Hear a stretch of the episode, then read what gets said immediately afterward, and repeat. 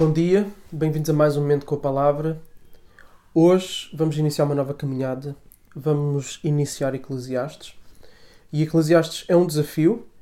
É um desafio porque, embora esteja dentro do livro dos, dos livros de sabedoria da Bíblia e dentro deste género literário de sabedoria, especificamente encaixa-se dentro de um género literário que era comum no antigo Médio Oriente, que é a literatura pessimista.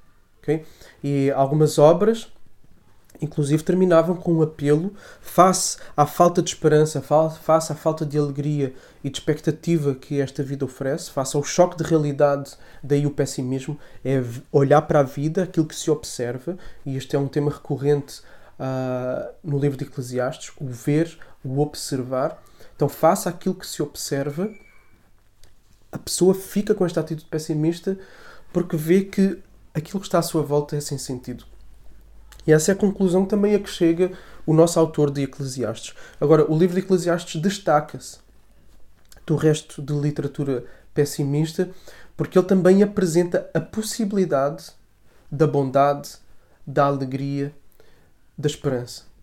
Agora, esta possibilidade de esperança, de alegria e de bondade não é uma esperança estupidificada. Ok? okay? Não é uma fé triunfalista, ok? Em que tudo está bem à sua volta, algo irreal, ok? É uma fé que tem noção da realidade que a circunda, ok? É um reconhecimento das limitações desta vida. Então é uma fé para pessoas de carne e osso, tá bom? Não é uma fé feita de Photoshop que nega a existência do sofrimento, das lágrimas, e da complexidade da experiência humana. Tá bom? Então, nós vamos mergulhar neste livro que tem um tom pessimista, mas que, por outro lado, apresenta uma esperança realista. Ok? E uma fé realista. Uma alegria que é realista. Então, capítulo 1, versículo 1. Palavras do pregador, filho de David, rei de Jerusalém. Versículo 2. Vaidade de vaidades, diz o pregador. Vaidade de vaidades, tudo é vaidade. Então, temos aqui a palavra vaidade cinco vezes a aparecer. E esta palavra vaidade fala da brevidade, okay? fala da futilidade, daquilo que é sem sentido, do vapor. Okay? As pessoas empreendem muitos esforços, envolvem-se em muita coisa a fim de conseguirem arrancar sentido das coisas para a sua vida. Okay? E o pregador a partir da experiência que tem, nós vamos perceber ao longo do livro que é alguém experiente, que já viveu tudo o que há para viver, com acesso a tudo o que esta vida tem para oferecer, e ele vai dizer que tudo, todas as áreas da vida são sem sentido, são vaidade. Okay? Brevidade, futilidade, é como o vapor. Okay? É tentar agarrar alguma coisa, pensar que aquilo é com sentido e que aquilo vai trazer substância e afinal é como o vapor. É como comer um suspiro. Okay?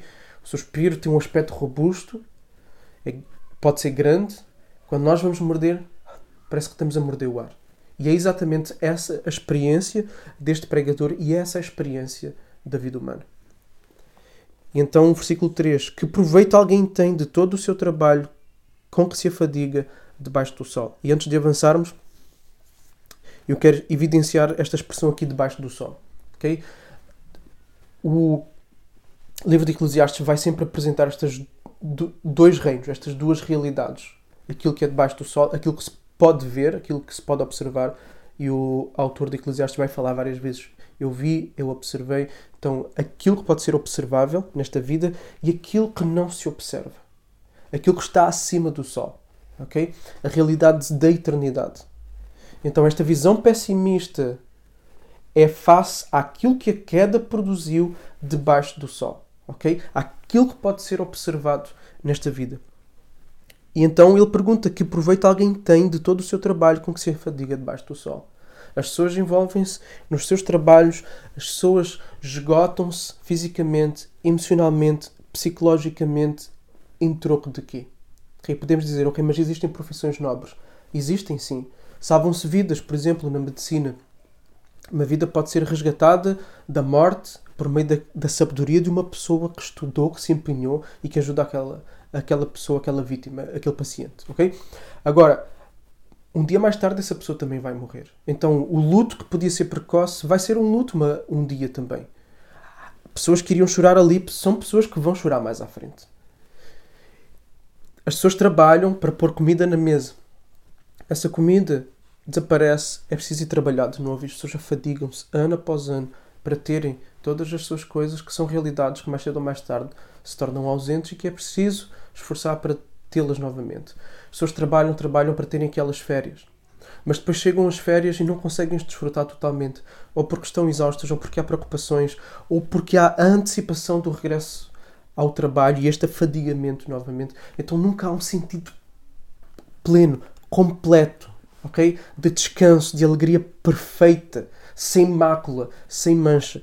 Então ele diz que que proveito há? Há tanto esforço, há tanto empenho, mesmo uh, em levantar uma sociedade forte, em levantar profissões que trabalham por justiça e equidade, sempre haverá aqueles que são corrompidos e depois de anos de uma sociedade, de uma civilização forte, com bons princípios, bons valores iguais, que promove o florescimento das pessoas, das, dos vários tipos de pessoas, o que é que acontece? Vêm tempos em que a injustiça vem novamente e vem uma sociedade fraca, homens fortes depois têm que se levantar novamente para reconstruir a sociedade. E tem sido assim ao longo das civilizações. É isto que tem-se visto ao longo da história. E é exatamente isso que o autor vai falar a seguir: dos ciclos. Ciclos na natureza, ciclos nas, na vida natural, ok? Na, na vida humana natural. Ele vai dizer então, versículo 4: geração vai, geração vem, mas a terra permanece para sempre. O sol se levanta, o sol se põe e volta ao seu lugar onde nasce de novo. O vento vai para sul e faz o seu giro para o norte, dá voltas e mais voltas e retorna aos seus circuitos. Todos os rios correm para o mar e o mar não se enche. Ao lugar para onde correm os rios, para lá eles voltam a correr. Todas as coisas são canseiras tais que ninguém as pode exprimir. Os olhos não se fartam de ver, nem os ouvidos se enchem de ouvir. O que foi é o que há de ser e o que se fez e se tornará a fazer, não há nada de novo debaixo do sol. Será que existe alguma coisa de que se possa dizer vejam isto é novo? Não. Já existiu em tempos passados, muito antes de nós. Já não há lembrança das coisas que se foram e das coisas que ainda virão. Também não haverá memória entre os que hão de vir depois dela. Então temos aqui esta ideia dos ciclos, dos olhos que veem coisas a repetir-se, a acontecer, vez após vez. Porquê? Porque são sempre as mesmas coisas. Dos ouvidos que não se cansam de ouvir, a mesma coisa vão ouvindo, vão ouvindo, vão ouvindo. E as pessoas vão vendo e vão ficando maravilhadas. E depois passa. E outras pessoas vêm e ficam maravilhadas, mas com algo que já aconteceu lá atrás, que deixou as pessoas atrás maravilhadas. As, as pessoas veem isto sempre como se fossem, e isso também é algo curioso no ser humano, é que ah, há sempre esta expectativa de que connosco é algo novo, de que connosco é algo diferente, de que eu vou fazer uma coisa diferente, de que eu vou ser original. Que... Quando não é? Os, os, nossos olhos não se cansam de ver, mas nós não percebemos que outros já viram antes de nós e outros, e outros viram antes deles e por aí vai. E tudo é cíclico e as coisas vão e as coisas vêm. E uma outra pessoa deixar um nome na história, mas face aos bilhões de anónimos, o que é que é isso? O que é que é isso? Então ele mostra que há esta falta de sentido nos ciclos naturais, porque as coisas vêm, as coisas vão. E depois também há uma, uma segunda categoria. Então, duas categorias nós vamos ver hoje, amanhã vamos ver uma terceira categoria que não dá este sentido, este sentido sólido à experiência humana, okay? daquilo que pode ser observável. Então, do versículo 12 ao versículo 18.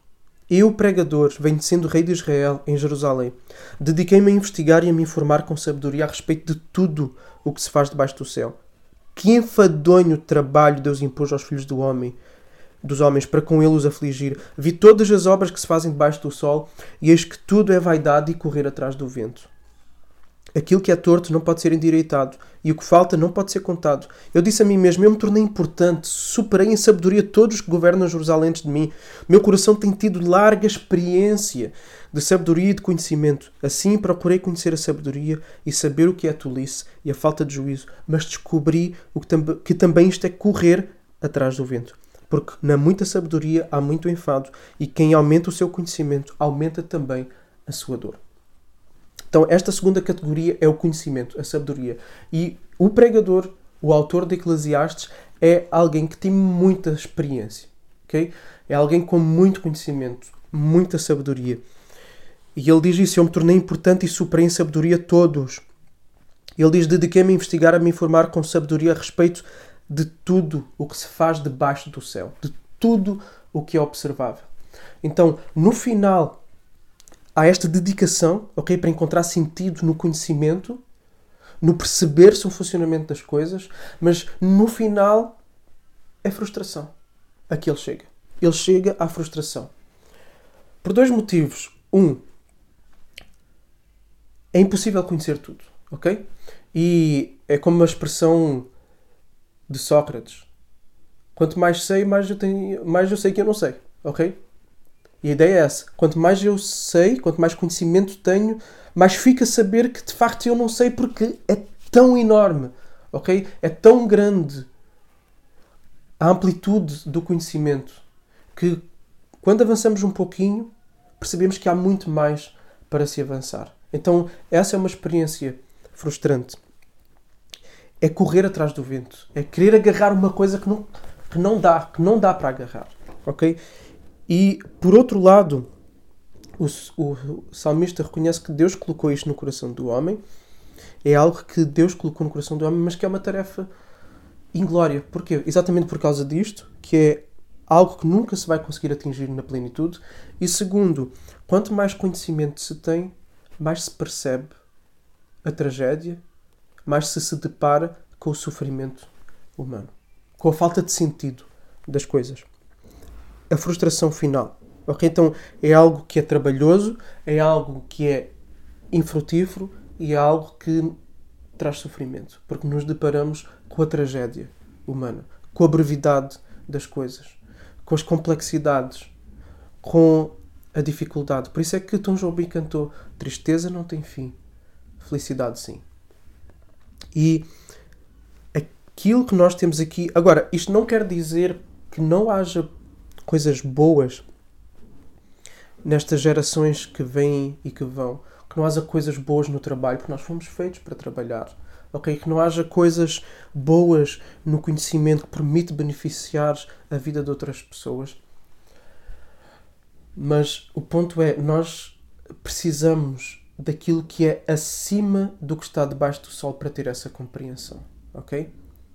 E tudo isto que aqui está, e eu quero que terminemos com esta nota, e, e eu sei que às vezes pode ficar um tom mais negativo, mas isto é para acompanhar tudo, ok? Temos que ver o livro todo, tá bom? Então, mas esta realidade do sem sentido, da brevidade, de que tudo passa, ok? Todo o esforço que é empreendido vai acabar por passar. O conhecimento que é adquirido, outros vão pisar e vão jogar fora. E não vai resolver os problemas do sofrimento humano na sua totalidade. Não vai resolver ok? Não resolve. A medicina não resolve a questão da morte. A morte continua a existir. ok? A filosofia não responde às grandes questões da vida por si só. A psicologia não resolve os problemas das dores emocionais todas, ok? Então há muita coisa por resolver, há muito sofrimento por tratar que não se consegue tratar, ok? Então, debaixo do sol vamos sempre nos deparar. Então, este pessimismo, este, este choque, este bem de, de realidade que nós temos que ter, ok? Tentar encontrar uma alternativa a isto é tentar colocar unicórnios à frente dos olhos e, e pôr os dedos nos ouvidos e começar a cantar e a fingir que nada disto existe à nossa volta, ok? É uma ilusão, é completamente inútil. Então, agora, o choque de realidade, o bem de realidade, que é esta realidade, a realidade da vida da experiência humana, deve nos levar a desejar o Cristo, o Messias. Deve nos levar a colocar a expectativa em alguém que vem acima do sol, em alguém que é Ele mesmo o sol da justiça. Okay? Então isto deve nos apontar para o Advento. E estamos agora a chegar aqui ao Natal, okay? estamos em dezembro, e nós estamos a celebrar a encarnação do Sol da Justiça que entra dentro da realidade do debaixo do Sol para dar sentido a tudo, ao trabalho, às gerações que vêm e que vão, ao conhecimento, à sabedoria. Só Ele dá sentido. Então, para integrarmos toda esta realidade passageira à luz daquilo que é eterno, precisamos de Jesus, ok? Mas isso vamos vendo depois ao longo desta caminhada, tá bom? Então isto foi apenas o início. Podem pensar, ah, ficou muita coisa por dizer, ok? Isto é um devocional, tá bom? Então, Deus te abençoe e até amanhã.